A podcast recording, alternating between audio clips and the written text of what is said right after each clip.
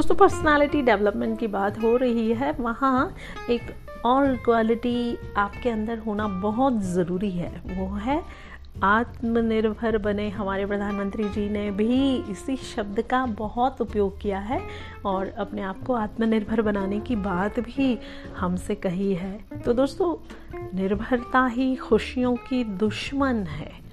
किसी पर निर्भर रहना हमारी खुशियों का यदि कोई सबसे बड़ा दुश्मन है तो वो ये है। इसलिए जहाँ तक हो सके दूसरों से अपेक्षाएं कम करें, अपना कार्य स्वयं करें, अपने आप को स्वावलंबी बनाएं और दूसरों के कर्मों या विचारों से दुखी ना हो, क्योंकि दूसरों के विचार या हमारे नियंत्रण में नहीं है। वो क्या सोच रहे हैं उन्हें सोचने दीजिए।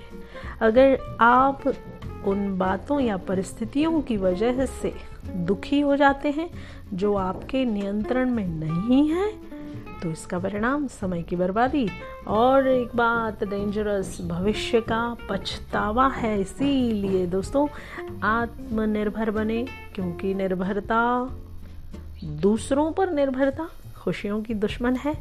ठीक है, मिलते हैं अगले एपिसोड में ऐसी ही कुछ बात लेकर। Tata, bye bye, take care, see you.